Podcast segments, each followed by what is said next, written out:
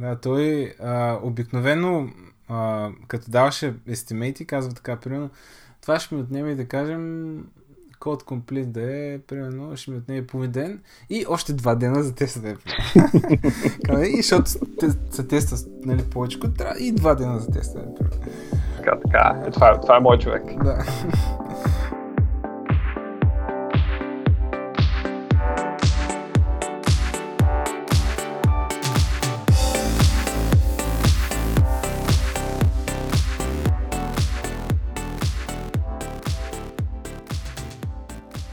Привет на всички, това е епизод номер 8 от моя подкаст. Тази вечер мой гост е Александър Тодоров. Да кажеш две-три думи за тебе, Сашо. Еми, здравейте на всички, които слушат този подкаст. Аз се занимавам с тестване на софтуер вече повече от 10 години. Работя за Red Hat и тествам най-грубо Linux и всичко покрай него.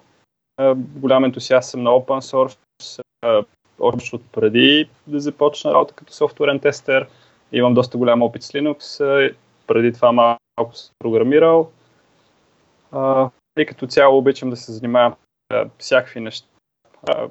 Не само тестване, малко и девелопмент и така. Mm-hmm. А, добре, аз така, бих казал, задочно участвам в една твоя инициатива. Като участвам по-скоро, просто от време на време се сещам за нея. От два пъти в годината си го контрибютвам там. Да разкажеш малко за, за мистер Сенко и за идеята около, това, около това начинание. Uh, много интересен въпрос. Uh, значи, мистер Сенко е една моя идея, така от около 2-3 години ми се върти в главата и поработвам по нея все по-активно и по-активно напоследък. А, така, голямата картинка е, че Мистер Сенко иска да бъде организация с най-добрите open source девелопери в България и цяла Европа и да се занимава с поддръжка на всякакви open source софтуери. За момента фокуса е към компоненти, с които се пишат приложения, основно Python и по-конкретно има една, един продукт, нарича се Test Case Management система, върху който се съсредоточавам и работя. използвам тази Test Case Management система като инструмент за популяризиране на самата бизнес идея и за популяризиране на самия проект изтестване на начина по който може да се работи с клиенти, дали въобще има хора, които биха платили за, за такъв тип а, услуги. А, по-активно съм започнал от а, средата на тази година да работя по този проект. А, нарича се Kivity CMS. А, съвсем скоро ще си има нов сайт. А, от вчера има нов домейн така че надявам се съвсем скоро и сайта да е лайв. и, цел, и целта е то да се, нали, да започне един самостоятелен живот като, като open source проект, който не е директно свързан с мен и да се зароди общност покрай него, която да продължи да си го движи евентуално и след като аз се отдръпна от проекта. Както ти каза, участваш задочно и причината за това е, защото в началото, като правих сайта mrsenko.com, нали, говорихме с тебе и с някои други приятели, които така откликнаха на идеята и трябваше да сложим някакви снимки, да напишем кои хора стоят за тази идея, защото нали, трябваше да има нещо, не, да не е гола страница, празен сайт. И затова просто си сложихме там снимките, имената и кой какво работи.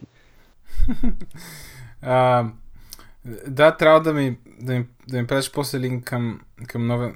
Всъщност може да го кажеш направо. Кой е новия домен? А, новия домен на проекта ще бъде kivtcms.org. А, да, ще ти го пратя, но просто не очаквам чак толкова бързо да бъде а, operational. Ясно. А, а, ами да, аз а, като цяло идеята да а, да работиш по open source проекти, нали, и да ти се плаща за това. А, предполагам, блазни много хора. Аз а, много се кефя на... Даже скоро си мислех, че ако ако се наложи да се търся работа сега пак, всъщност това ще бъде един от критериите ми, може би. Дали компанията, за която ще работя, open source някакви неща и съответно дали контрибютва към някакви неща, които са open source. Нали. А, защото да, все пак е, нали, е важно. Ние, аз съм имал поне силно 3-4 пъти. А, работя по някакъв проект, ползвам нещо, което е open source, то не бачка, чупи са, нали? И сега трябва или аз да контрибутна, нали? Обаче аз пускам някакви неща, мен никой не ми отговаря, обаче компанията, за която работя, няма време да инвестира в това нещо, нали? Да кажем, или го зафърляме и ползваме някакво друго, или си правим някакво къстъм нещници, което пък в повече, че може би отнема повече време. Но като цяло да, идеята мен много ми харесва. А, въпросът е, че трябва време и енергия да се вложи, нали? Пък аз гледам, защото аз получавам имейли, нали, като, като правиш някакви неща, гледам, че си там отваряш си някакви репота, правиш си по реквести, такива неща, явно а, го буташ напред. Ами, добре. А, аз, останалите ми темички са съответно свързани повече с QA. Имам много въпроси около QA. А, въобще QA позицията в една фирма. А, при нас QA са двама човека. Тоест ние нямаме някакъв голям екип, нали? Обаче, а, за първа да работя, нали, за, за що горе така малко по-голяма компания, която всъщност отделя пари за това. Защото някакво свържем по-малките компании, особено такива, които са сервис компании, предполагам не инвестират в някакъв, кой знае какъв QA тип, екип. А, какво трябва да знае според теб един QA, за може да, да бъде на такава позиция? Много такъв а, подвеждаш въпрос, така да го наречем. Защото, а, обаче, да. А, а, аз като, като цяло смятам, че а, дори девелоперите, те малко дори самите те са QA а, хора, защото не все пак трябва да се провиш на някаква пачка. А, но това много живо ме интересува, защото нашия човек, който се занимава основно с QA, а, оказва се, че тази работа е върши много добре, но всъщност няма някакъв бекграунд на девелопър, нали? И сега това, не знам, пречи ли му, не му ли пречи, а, в някакъв случай може би не му пречи, защото се абстрахира от много неща, които ние мислим, нали, като програмисти. А, от друга страна пък това липсва, нали, някога, че няма някакви познания. Ами дай да, дай да направим някаква рамка а, около този въпрос, за да мога да ти отговоря. А, а, значи първо, като казваме QA или тестване, а, ние в този разговор, така и в моя отговор, аз ще ги използвам а, като а, синоними, обаче всъщност това са коренно различни а, позиции и, и, и за тях а, като дефиниция може да стоят а, а, коренно различни добър, задачи. Да. Добро уточнение. Но, да, но, но нека кажем, че те така са едно и също нещо а, и ще дам един по, така, по-общ отговор, по-генерален. А, първо, дали една компания ще инвестира в тестване или не, а, до някъде може би зависи от размера на компанията и екипа, но а, от друга страна а, би трябвало да зависи от, а, от нивото на риска а, за този софтуер, който се издава към клиентите. А, ако, примерно, работиш с пари, може да си малка компания, да имаш малко клиенти, обаче там риск обикновено е доста висок. Mm-hmm. А, трябва да трябва да инвестираш в тестване. Ако си компания, която да кажем прави мобилни приложения, които са, не са свързани с пари, им с игри или само за забавление, тогава там няма кой знае какъв риск. А, евентуално риска е клиента да си издразни и просто това приложение да го ползват повече. Но обикновено бизнес модел на тия компании е да бълват страшно много приложения, които са полунаправени и ако идеята потръгне, тогава се инвестира повече в нея така че от бизнес гледна точка пак няма кой знае какъв голям риск. А, може да се мине до някъде с по-малко тестване. А, има да кажем приложения или услуги, които са с много къс живот, при една-две седмици покрай някакво събитие или някаква към, медийна кампания, може би. А, тогава пак а, нали, стои въпроса кол, колко си заслужава да инвестираме в тестване. Може би не особено много. И пак зависи, ако нещо се щупи, какъв е риска за бизнеса на компанията. Но в каквато и ситуация всъщност да, да работим а, като организация, като бизнес, а, а, винаги въпросът, който трябва да стои на първо място е какво ще загубим и колко, ако не инвестираме в тестване и нещо се щупи, колко фатално е това нещо, което може да стане а, и как това се сравнява с ресурсите, които бихме инвестирали в каквото и да е ниво на тестване. Тестването нали, никога не бива да е самоцелна дейност, то винаги трябва да се подчинява на някакви изисквания от бизнеса. А, като си отговорим на, на тези първоначални въпроси, тогава вече може да, да преценим колко точно тестване, какъв тип тестване, какви хора или какви ресурси са необходими. А, другото нещо, което ти засягаш, а, че човек с който работиш няма опит като програмист, а, и въобще какви качества са необходими за да има човек, за да работи като тестер и като QA.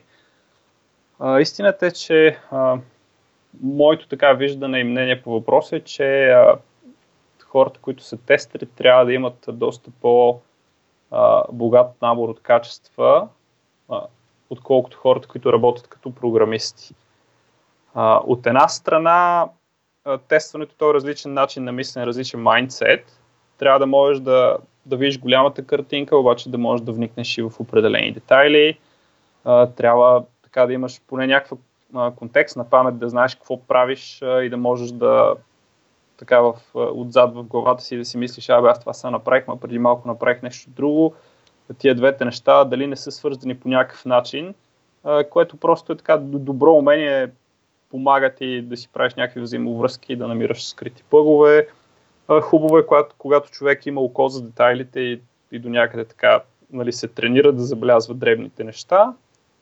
А, например, един кандидат, а, а, който беше при мен а, неотдавна на интервю, а, като влезе, първото нещо, което направих в интервюто е започна просто да обяснява от вратата на офиса до стаята, в която се провежда интервюто, какво се е случило, какви неща е забелязал, къде, какво е имало поставено или не поставено, което, което нали, показва просто добро око за детайлите.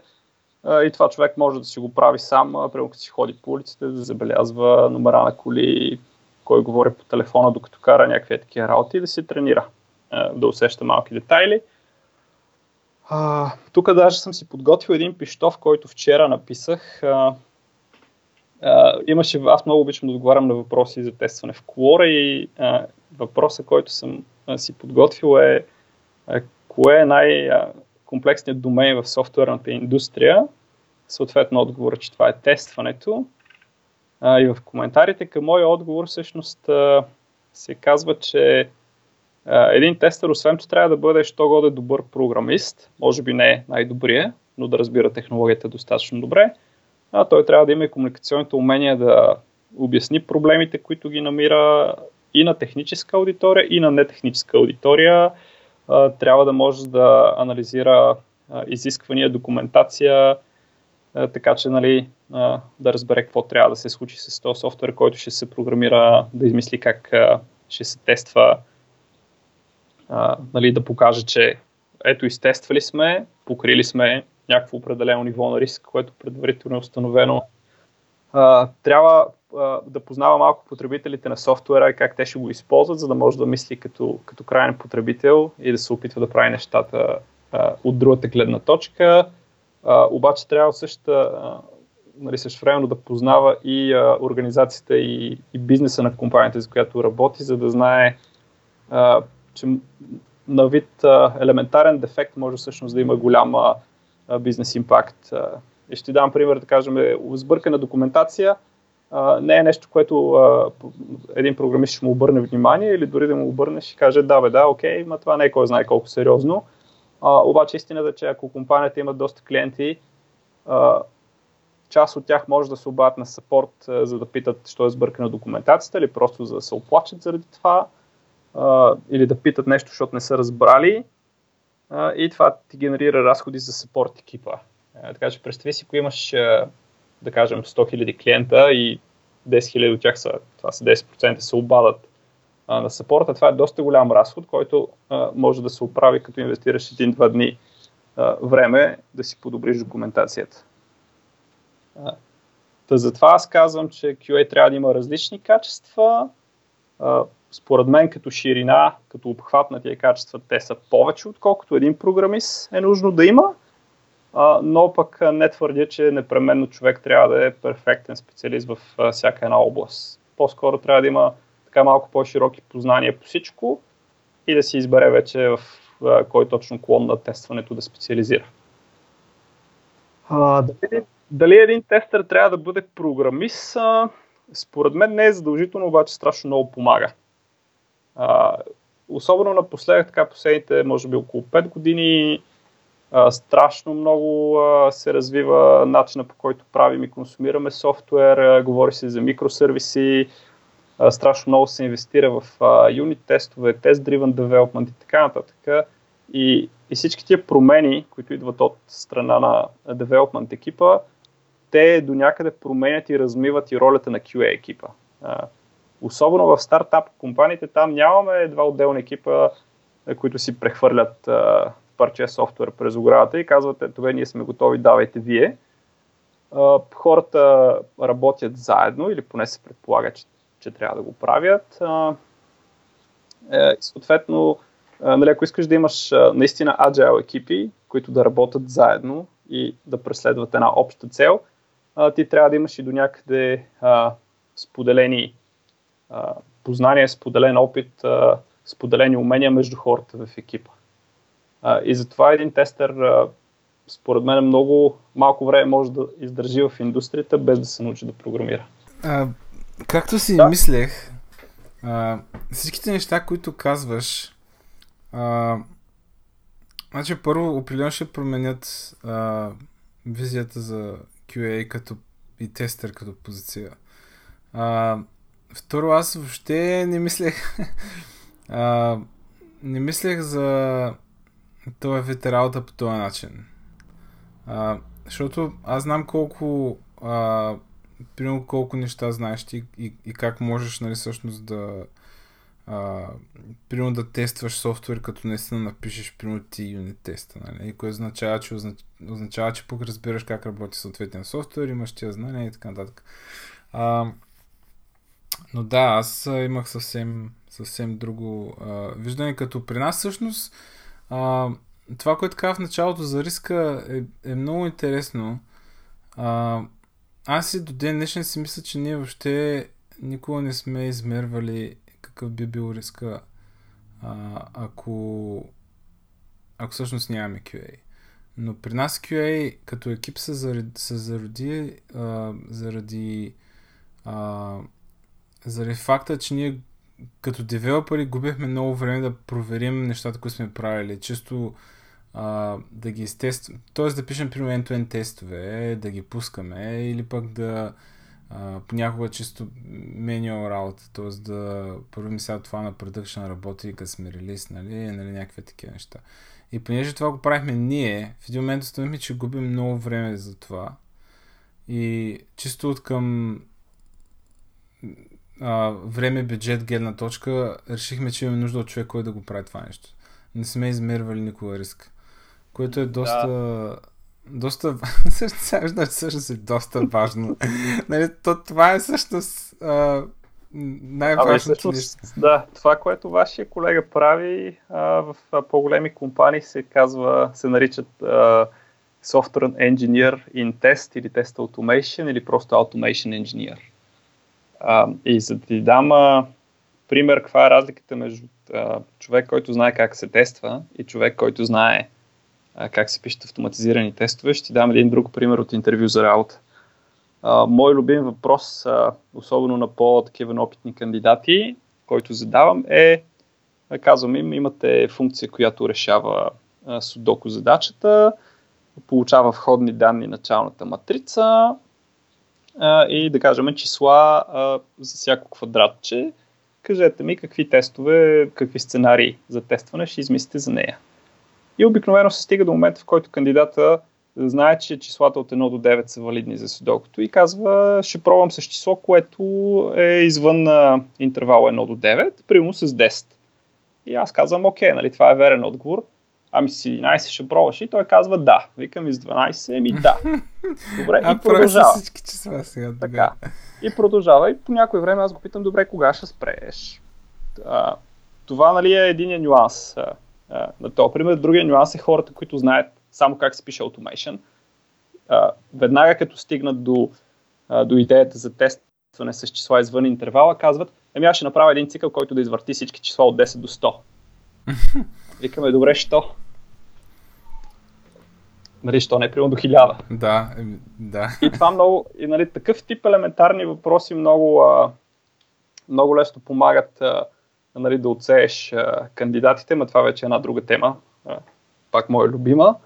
А, но, но това е разликата между а, хора, които пишат автоматизирани тестове, а, без значение на какво ниво, и хора, които всъщност мислят а, как, а, как да се изтества даден софтуер. А, в много компании двете позиции се сливат. А, няма ясни граници между тях, особено, още повече като job title. А в други компании има ясни граници между това и, си, и се наемат хора, които просто да, да си пишат автоматизирани тестове. Нека си го кажем ли Coding Monkeys, обаче доста добре платени. А, кое, което нали, не ме разбира погрешно, да можеш да програмираш и да пишеш тестове е също доста добре, а, обаче аз лично бих искал и малко повече. Mm. А, да, аз сега, сега всъщност осъзнавам, че да може да изтестваш не, нещо, понякога имаш нужда от а, доста повече знания. А, и, и знания, и, и това, което каза, много, много ми хареса за, за контекста. Примерно, а, въпросният ми колега, а, той в началото, примерно, а, не му спореше на работата, но не защото нали, а, чисто технически не беше грамотен, а просто защото не знаеше контекста на, не знаеше целият ни стак, нали, не знаеше а, всичките им продукти как са навързани. И, и, и това понякога го, спира, го, го спъваше много, нали, защото а, той не можеше да види някакви кейсове, които ние, нали, като девелопер искаме да бъдат покрити, нали, трябваше да, да му ударим едно рамо там, нали. Та... Да, много са комплексни нещата. Аз а, чисто от моя гледна точка като фронтен девелопер, когато пиша юнит тестове, аз също понякога минава примерно половин ден, само докато а, успея да намеря начин да тествам нещо, който, който начин нали, да, е, да не е някакъв хак, примерно. Ами да е някакъв добре написан юнит тест, нали, който е ясно сега това откъде идва, нали, защо го ползвам. А, но да, да, значи има една, има една поговорка, а, че за всеки един а, ред програмен код има между 3 и 5 реда тест код. Mm-hmm, ако, става въпрос за, ако става въпрос за JavaScript, а, са 7 реда тест код. Някакъв път са и доста повече. А, а, това, което е зле в момента от към, а, в JavaScript тестването е, според мен е, че за да изтестваш нещо имаш нужда от много голям сетъп преди да въобще да стигнеш до някакви assertion да пишеш, нали, или някаква а, да, да пуснеш някаква лойка и да видиш сега, нали, какво стана след тази лойка. Преди това, поне при нас или поне в стака, в който аз работя там с React, винаги има някакъв много тлъст сетъп, който понякога просто като а, в началото аз много се забавлявах да пиша тестове. В смисъл, гонех там 100% coverage, нали? Бях много зарибен.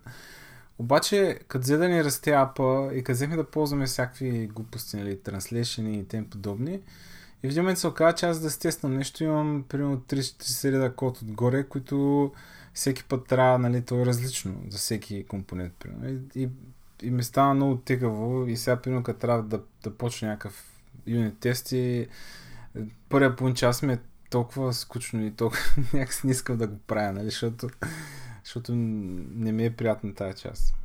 А... Ами да. А, а, напоследък тук работя по един проект, който има доста JavaScript, точно React.js. Е, даже с тебе преди тук два месеца се опитвахме да подкараме end-to-end тестове за този проект и наистина нали, това ми прави на мен впечатление като човек, който идва от, от езици като Python, компилируеми езици други.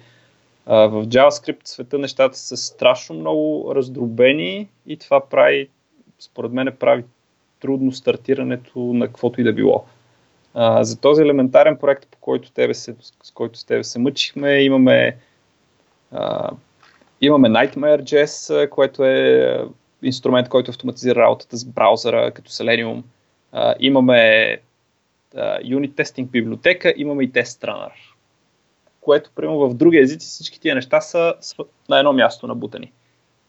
Имаме естествено и coverage, инструмент за събиране на тест coverage, който е тотално отделен, а пък него имаме инструмент, който прави репорти на, на данните, който също е отделен инструмент. Аз това не го разбирам, но все пак пък Node.js Community така е решил, така, така е направил нещата и все повече и повече хора ги ползват, въпреки всичко. Може би ще дойде момент, в който това ще се промени или ще се измисли нещо ново, де да знам. То JavaScript всеки ден има нещо ново. То според мен е просто е грешен майндсета на, на много хора, като започнат да пишат нещо или да почнат да open нещо, опитват се да покрият, ама къде що може edge case, нали? Примерно, или да, да го направят толкова флексибъл, че човек нали, да може да си го кастомайзва. Е, е, по тази причина имаме тест-тренер отделно, имаме и а, нещо, примерно тия репортери, нали? Сега ти първо пускаш тестове, после избираш репорта, нали? И затова има отделен репортер, защото има още 10 репортера, нищо, че ти винаги ползваш само един, нали? Ама да има там варианти, хората да избират. И, и това го има между другото в, в много библиотеки. Дори, примерно, и въпросът с React, ами, ти като почнеш да тия хора, които пишат с React, знаят, че като ти като вземеш React, сам по себе си React нищо не мога да направи. Нали? Ти имаш после там или Redux или Flux ползваш там. После пък идват някакви а, леяри, от, леяри отгоре, нали, защото да ти стане по-scalable. И примерно, ние в момента имаме няколко леера над React отгоре с библиотеки, които си идват съответно с техните си концепции, там learning curve и така нататък. Ама, да, аз... А, хората като почнат да се оплакват, че нещо е било много сложно, аз викам, еми хубаво е, то сложно, ама ти като го разбереш един път, пък, нали, пък ти ще си пък този път, дет може да се оправи и сложното нещо, нали. Съответно, ще имаш този скил, нали, и ще търсят тебе. Сега, ако е много лесно, ако всички го правят, така че хора, правете нещата колкото са може по-сложни. да, да. За да може да има хляб за нас, нали? Да. Не, Абе, това в кръга на да, да, не съм особено съгласен. Има някаква доза истина, както в, във всяко изказване. То, нали, с тестването е така и с програмирането. Така един път, като го разбереш и вече не ти е сложно и си викаш, то е елементарно, нали, другите хора, какво толкова се мъчат. А, обаче, докато стигнеш до, до този момент на евриката, а, понякога просто ти се очетява да, да зарежеш всичко и да ходиш да пасеш овци. Да, да. Аз няколко пъти съм си мислил, съм се базикал тук с а, жена ми, че ще зарежа това програмиране, ще продавам дюнери.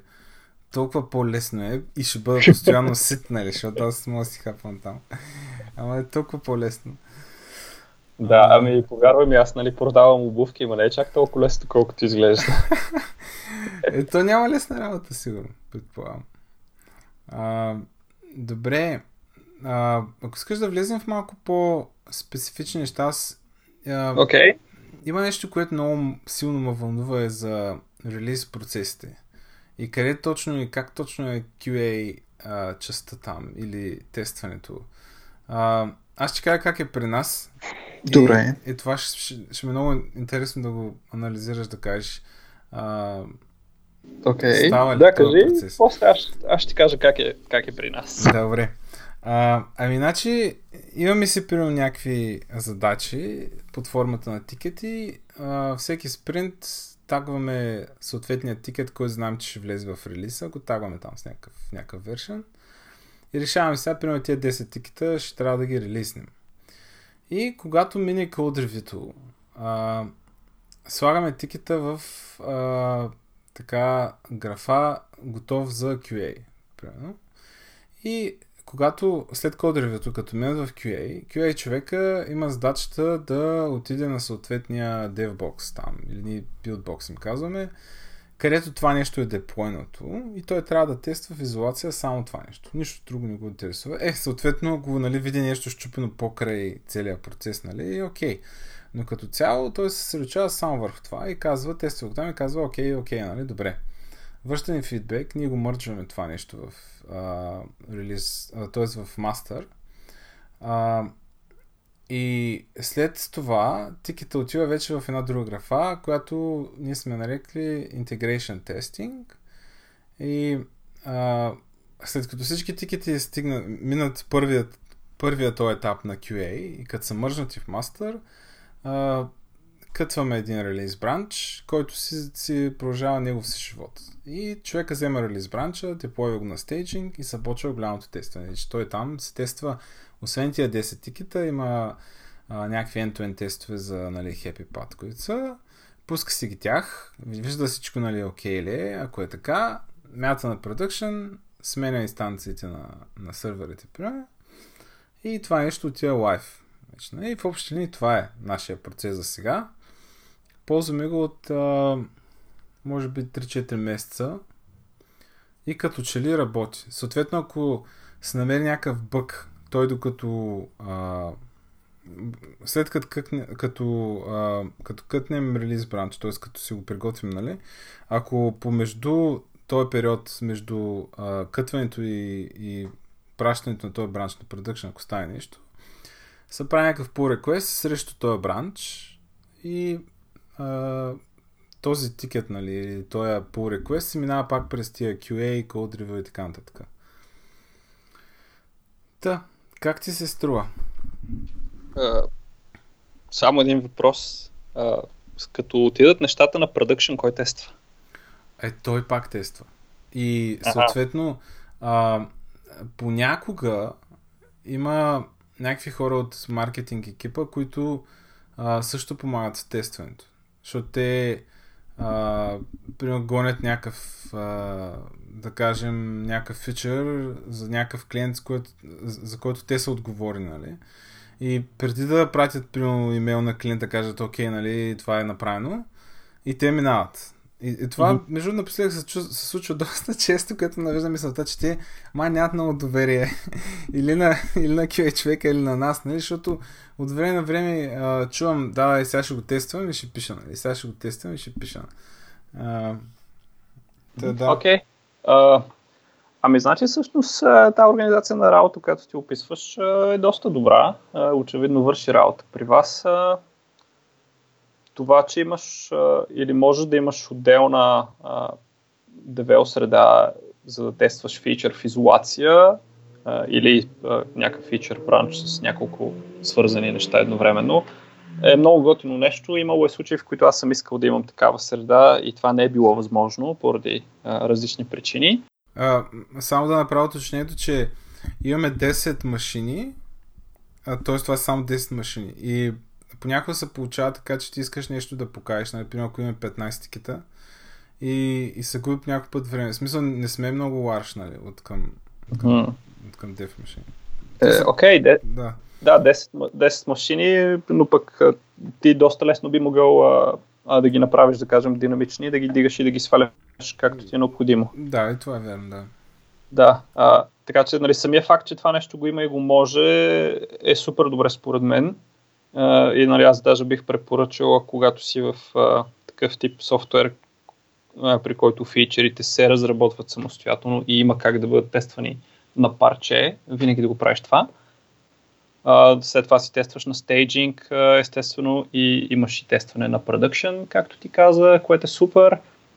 А, тези хора, които са от маркетинга, обикновено нали, в индустрията им казваме domain specialist. Mm-hmm. Това са хора, които познават а, а, дадена сфера на бизнеса или знаят а, много добре какво иска клиента а, и те могат а, по някакъв начин нали, да, да, те, да тестват и по-скоро да изпълняват софтуера и да си мислят а, дали клиента би бил доволен. А, по някой път е необходимо да ги имаме, както във вашия случай, а, в, други, в друг тип а, софтуери, според това какво правят, нали, не, не е нужно да имаме. да кажем, когато правиш нещо за държавни структури, обикновено има такъв тип хора в, е, в екипите, които идват от страна на клиента обикновено. Mm-hmm. Факта, че, че вашите маркетинг хора все по-често и по-често се включват в процеса, от една страна може да значи, че те нямат доверие на, на engineering екипа, обаче от друга страна може да означава, че а, нали, то по-скоро това недоверие, то е породено от нещо, то не, е, то не се е появило е така от въздуха. А, а, а, ако го има. И най-вероятно, нали, ако трябва да спекулирам, а, е, че е имало случай, в който е поискана функционалност, тя е била разработена, девелопър е казал, и QA са казали, да бе, е това е нали, направено, е каквото е искано. И, и накрая се оказало, че всъщност е направено нещо коренно различно от това, което е искано. А, тук ще, и, ще си замоча тук. Да. И, и това нали, е знак, че самия процес по анализ и изписване на изискванията към това каква функционалност да бъде направена, той нещо куца. И може би там трябва да се погледне и да се подобри. Това е възможно най, най-ранната фаза, в която може да ангажираш QA специалист в процес на разработка на, на софтуера. И много често, нали, като ангажираш QA специалиста в тази най-ранната фаза, много неща се изчистват, просто защото на него като не му е ясно, той е свикнал да задава въпроси. И, и пита, докато не му се отговори абсолютно всички а, възможни питания, които се сеща. А, и просто в, в самия този процес на задаване на въпроси, на изясняване какво се иска, а, какво искаме да, да, да постигнем с тази функционалност, как искаме да работи тя, как искаме да я ползваме, а, се изчистват много такива странични случаи. А, на мене ми се е случвало нали, да участвам в такива процеси. А, страшно много отваря очите, особено когато си в Agile проект. А, нали, буквално две изречения ти се казва, е това трябва да се направи и след два дни а, излизат 20-30 страници с а, въпроси и ти осъзнаваш, че всъщност не знаеш какво правиш и никой не знае какво прави и какво се иска.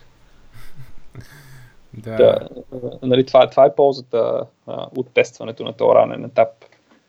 От там нататък вече организацията как ще, нали, как ще прецени да, да отговори на тия въпроси, въобще какво ще прави с тази информация, това е отделен въпрос. Може да, може да игнорира и да си кара както си знае, може да реши нали, да промени нещо, може на мен лично ми се случи тук преди месец един от новите проекти, по които работя, се оказа, че целият му скоп е предефиниран и в момента не е ясно какво точно правим и чакаме за още инструкции. А, и така, а, аз ти обещах да ти разкажа малко а, как се тества в Red Hat и по-конкретно как се тества релиз на Enterprise Linux като, като продукт. А, от гледна точка на клиента, който ще консумира продукта операционна система Linux, той получава или ISO файл, или RPM пакети, или още няколко други формата е, инсталационна медия от серверите на Red Hat. И това нещо се счита за един продукт. А, то един продукт е разбит в няколко различни процесорни архитектури, в няколко различни варианта, като клиент, сервер, workstation и такива неща. Аз съм бил в екип, който работата ми е била да тества точно този продукт и начина по който той се доставя до клиентите. А, и по стечение на това е екипа, който тества пръв и екипа, който тества последен и единственият екип, който тества два пъти. А, самия продукт операционна система, той включва няколко хиляди различни пакета. Всеки един от тях си има юнит тестове, има си integration тестове и си някои от по-големите субсистеми имат отделни екипи. Да кажем, десктоп е отделен екип, които се занимават с десктоп функционалност. А, Kernel е отделен екип, които се занимават само с Kernel и така нататък. Това, което моя екип правеше е в най-ранната фаза, след като се билднат всички RPM пакети и Release Engineering ги събере в един ISO файл. Нашия екип работата му беше да подсигури, че а, тази компилация от а, хиляди парчета софтуер и конфигурационни файлове може да реално да бъде инсталирана върху виртуална машина или върху желязо а, и човек да рестартира и да получи логин а, екран за Linux. И че нали, пише си юзернейм парола и може да се логнеш вътре в системата и вече да я ползваш. а, къде нали, работеща, къде не. Важното е да можеш да инсталираш и да ребутнеш в някакъв баш промпт. А, отделно с това а, фокус на екипа беше и, и тестването на самата програма, която инсталира а, Enterprise Linux и Fedora. А, програмата се нарича Anaconda и тя, нали, поради факта, че тя инсталира операционната система, и това я прави коренно различно от всичко друго, което можеш да го тестваш а, в терминала или в десктоп. Бе, как се тества това нещо? Ми отговор обикновено е бавно и сложно. А, ням, инсталацията работи в а, някаква много урязана среда на Linux, а, чиято единствена цел е а, по някакъв начин да подкара желязото, да намери поне един хард диск, който да инсталираш а, и да дигне мрежови драйвери, всякакви други драйвери, които са ти необходими, за да може това нещо да, да се инсталира и да рестартира. Обикновено ти трябва нали, клавиатура, мишка, може и без мишка, а, може и без мрежа, ако имаш а, всичко на един ISO файл, DVD да кажем. А, трябва ти да си намериш дисковия контролер, а, евентуално ти трябва а, драйвер за, за графичната карта или пък ако нямаш а, графика, може през серийна конзола. А, само един въпрос. Добре сега, всичките тия процеси, те а, не зависят ли и от хардвер? Който О, трябва... зависят. И това... това ти казах, че има 9 различни варианта. И това означава ли, че а, примерно сте имали някакви супер много машина, които да, да пускате въпросната програма? Да, имаме, имаме лаборатория. Уа. Машините са в хиляди, колко точно нали, не, мога да, не мога да кажа, но са много. А, отделно към това, а, лично мое задължение няколко години подред беше да тествам всичкия нов хардвер, който излиза от а, Intel, HP, IBM и няколко други такива големи а, производители на хардвер. Начина по който работехме с тях е, те ни изпращат железата а, в някои от всичките дейта центрове, които имаме. Те се окабеляват с серийна конзола, с мрежа, стандартен сетап а, в лабораторията пускат се и се резервират а, специално за нашия екип, а, или пък аз си ги резервирам мръчно и изпълнявам определен набор от, а, от инсталационни сценарии, за да може да кажем на клиентите, е, това са примерно петте най-чести начина по които се инсталира Linux, ползвайте един от тях и се ще стане да го подкарате този хардвер. А, така както и да е, нали, всичкото това тестване си работи. А, част от него засяга инсталационната програма, и по-голямата част всъщност от а, този тип тестване засяга а, цялата среда, в която работи тази инсталационна програма и Linux като дистрибуция и като, като композиция.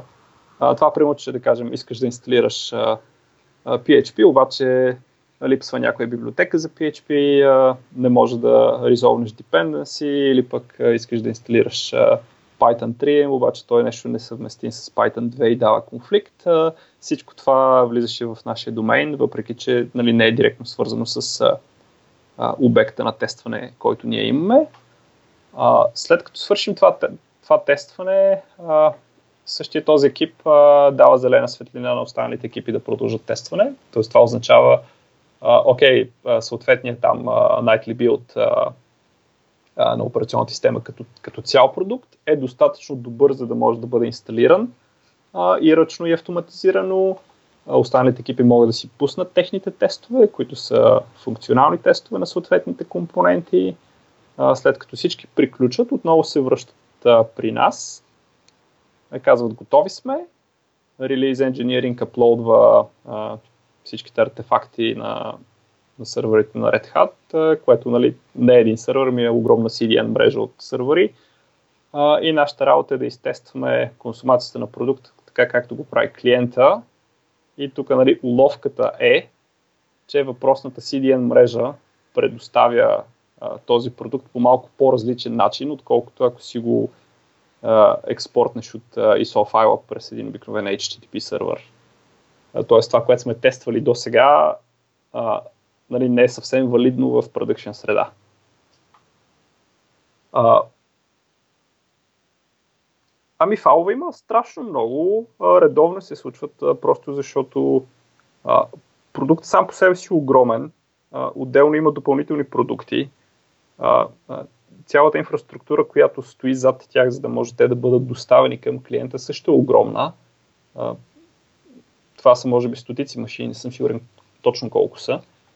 А, комплексен софтуер е в времето, което аз съм, а, а, съм тествал тези неща, а, се премина през няколко различни версии, няколко различни продукта, които всъщност сервират а, тия данни в бакенда. А, част от тях са интегрирани изключително добре с целият портал на Red Hat. А, така че ти всъщност не можеш да разбереш къде свършва статичния HTML, къде, къде започва динамичните услуги, които сервират контент, къде е knowledge base, толкова са навързани нещата. Цялото това нещо се по, ня, по няколко различни начини може да се достъпва. Command line, web api web интерфейс. Да, да редовно се случва нещо да не работи, имаме външни доставчици, които от време до време и при тях нещо не работи.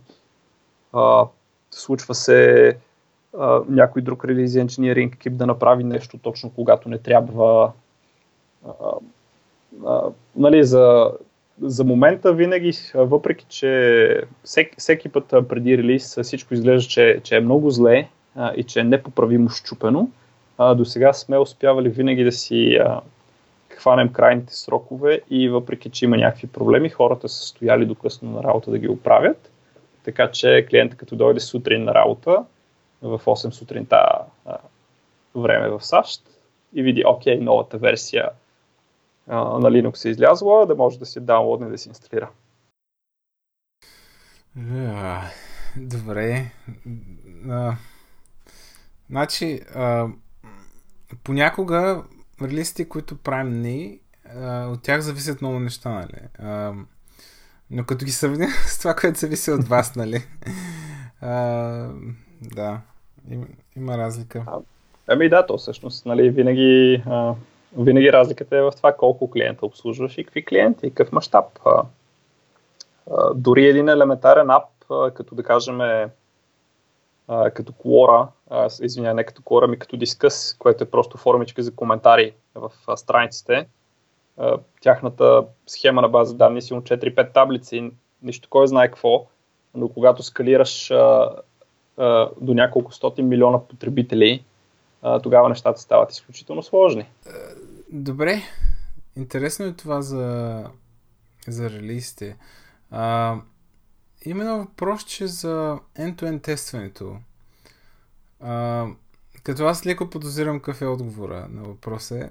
А, ние имахме някаква такава дилема а, колко end-to-end тестове да пишем и какви точно. В смисъл до, до каква степен да а, те да да обхождат прямо продукта. А, защото в един момент се оказа, че инвестираме доста време в това, пък всъщност май няма голям бенефит от цялата работа. И в крайна сметка решихме да покрием просто някакви хепи патове, такива без edge кейсовете. Като съответно някакъв edge кейс се повтори няколко пъти, накрая че пишем end тест, нали? да сме сигурни, че пиро няма да изкочи пак, нали? когато уж сме го оправили. А, сега аз не знам в твоя контекст какво означава точно end-to-end тест. Но при нас е чисто отваряш нали, браузъра, разхождаш се там по апа, кликаш тук и там, нали, очакваш нещо да стане. Като в момента най-сложното нещо, което правим е всъщност а, да се сабскрайбнеш към нещо си и да ходим да проверим дали има имейл в почтата, да кликнеш на имейла и да отидеш в страницата и да видиш някакъв текст. Нали? А, останалите неща са чисто работа в браузъра и кликането и навигирането по някакви страници. Нали? Mm-hmm. Uh, абе, аз всъщност нали, имам проект, който е React.js, само JavaScript, никакъв HTML, комуникира с Ajax заявки към backend API. И всъщност пък моята дилема в този проект беше обратната. А, до известно време всичко беше само end-to-end тестове, които разцъкват през браузъра. А, и моя въпрос беше дали трябва изобщо да имам юнит тестове на, на React компоненти, Да. А, та, та, за моя изненада, всъщност хората и ти и други хора всъщност ми казаха, че е хубаво да имаме юнит тестове на компонентите, колкото и така простички да са те, а, защото нали, в момента са прости, няма никаква логика. Моят случай е, че моите компоненти нямат никаква логика, само рендират на екрана и пращат, пращат заявка, каквото получат, просто го рендират на екрана. Логика е в бакенда. А, но пък едни юнит тестове ще ни гарантират, че тези компоненти няма да се променят. И ако се променят, ние ще разберем за промяната. End-to-end тестовете в моя случай се налагат, защото ние ги ползваме до някъде нали, като гаранция за това, че демото ни работи. Но пък в твоя случай може би това не е необходимо. Това, което ми разказваш, аз го наричам Bugfix Test Driven Development. Тоест, имаш и юнит тестове, които са написани от програмистите, от деф екипа и те вършат, що годе добра работа да покрият основните сценарии, но пък в момента, в който се случи някакъв проблем и той се повтори два пъти, три пъти, очевидно там имаш някакъв бък и трябва да, трябва да напишеш тест за него. Ако можеш това да го покриеш с юнит тест, по-добре го покрий с юнит тест. Обаче ако не можеш, си добави end-to-end тест за него. А, нали, причината да се опитваш да слезеш възможно най-низко в стека, е, защото юнит тестовете са най-бързи за изпълнение. А, нали, трябва да имаш някакъв тест. Понякога може да имаш няколко теста на няколко различни нива за, за един и същи проблем. А, и другата причина, нали, поради която ти го правиш по този начин е, което казахме в началото за, за риска. Нали. Има, видял си, че там имаш риск, нещо се щупва, решил си, че трябва да го покриеш с тест, за да не се щупва всеки път, съответно пишеш си тест и не се занимаваш повече. А, в смисъл такъв. А, значи в... А, аз не съм някакъв а, нали, много голям привърженик нито на юнит тестове, нито на end-to-end тестове, нито на какъвто и да било вид тестове. А, мога да пиша всякакви тестове и ми е, нали, забавно ми е да пиша всякакви видове тестове. А, и смятам, че нали, трябва, трябва да пишеш такъв тип тестове, от които имаш нужда. Ако нямаш нужда от end-to-end, не го прави. Ако обаче очевидно имаш нужда, трябва да го направиш, няма как да избягаш от това. А, нали, ни, нито, една крайност, нито една крайност не е добре. А, и то, нали, също затова има и работа за хора като мен. Да, то, случая с React е много интересен, понеже а, целият ти ап е изцяло а, JavaScript driven, нали? И реално погледнато, ако се напънеш много, примерно както ние бяхме тръгнали да правим, а, може да напишеш нещо като а, като end-to-end тест, а, който прилича по-скоро на integration тест. Нали? Но ако се напънеш много, всъщност можеш да напишеш някакъв текст, а, тест, който да обхожда страници, нали? И да, и да клика някакви неща.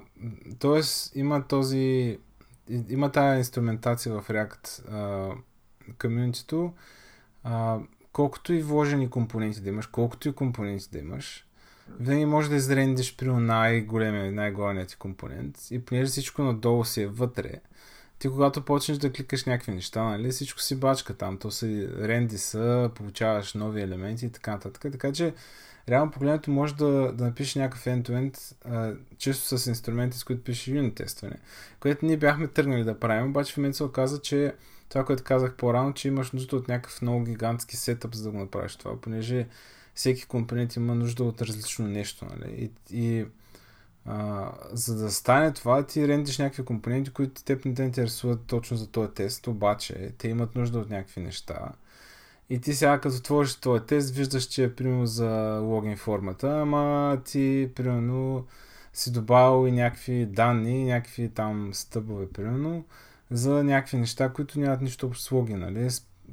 просто защото ти рендиш някакъв компонент на по-горе ниво. Та, в един момент решихме, че юнит тестовете ни трябва да се на юнит тестове, да се тестват примерно един компонент, максимум примерно два.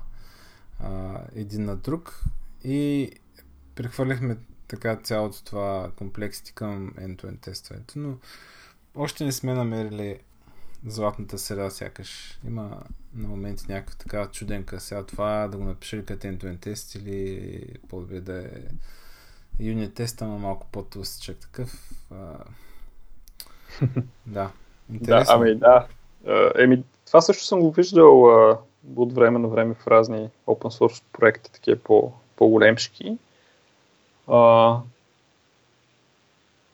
някакси така, нали, правилото е, че ако минаваш, из, излизаш извън границите на процеса, а, работиш с по мрежа, база данни, диск, а, тогава вече не си юнит тест, а, отиваш на по-горното ниво. А, можеш естествено да мокваш, обаче пък а, понякога мокването е доста по-сложно или трябва да мокваш преклено много работи, не си заслужава. А, в, а, в текущия ми проект, а, нали, с въпросто React.js приложение, а, там също е много по-лесно да си дигнем три докер контейнера, един за база данни, един за бакенд и един за фронтенд и даже и, и тестовете работят те в докер контейнер. Дигаме си контейнерите с няколко команди в терминала и е много по-лесно да имаме цялата среда на едно място, за да си тестваме, отколкото да, да мокваме и да правим някакви магари с бакенд нещата. А, така че пак, пак, тук пак е въпрос на нали, колко ще инвестираш в тестването. Аз винаги гледам по възможно най-бързия начин и лесен да стане. А, обикновено той е най-ефтин. uh, да, имаше един колега, дето така се а, той беше много, много за тестването, нали? И, и, искаше, примерно, ти искаш му някакво код ревю а, да ти направи и той, примерно, сега е, даже сега всъщност осъзнавам, че той има някакви такива заложби на тестер и на QA човек, защото а, ма някакъв, примерно, вкарва половин един час да ти гледа на тестовете и да търси някакъв кейс, който ти не си покрил, нали? Сега примерно ама знаеш какво? Всъщност, ако, ако направиш примерно тази функция, пуснеш за този параметър, той ще стигне види си къде и там ако нещо какво станело, значи това вика не е тествано. Трябва да го тестваш, нали? И да, и малко а, така си поговорихме с него, нали, че окей сега, нали, хубаво е да тестваме, нали, обаче някой път както ти казваш, трябва е... да има баланс, нали, да тестваш само това, което да, ти трябва. Да, да, да.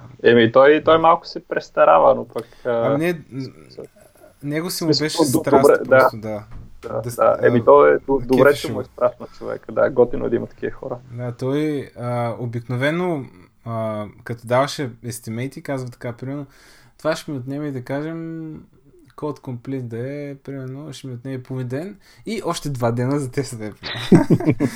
и защото се тества нали, повече, трябва и два дена за тестване. Така, така. Е, това, това е мой човек. Да.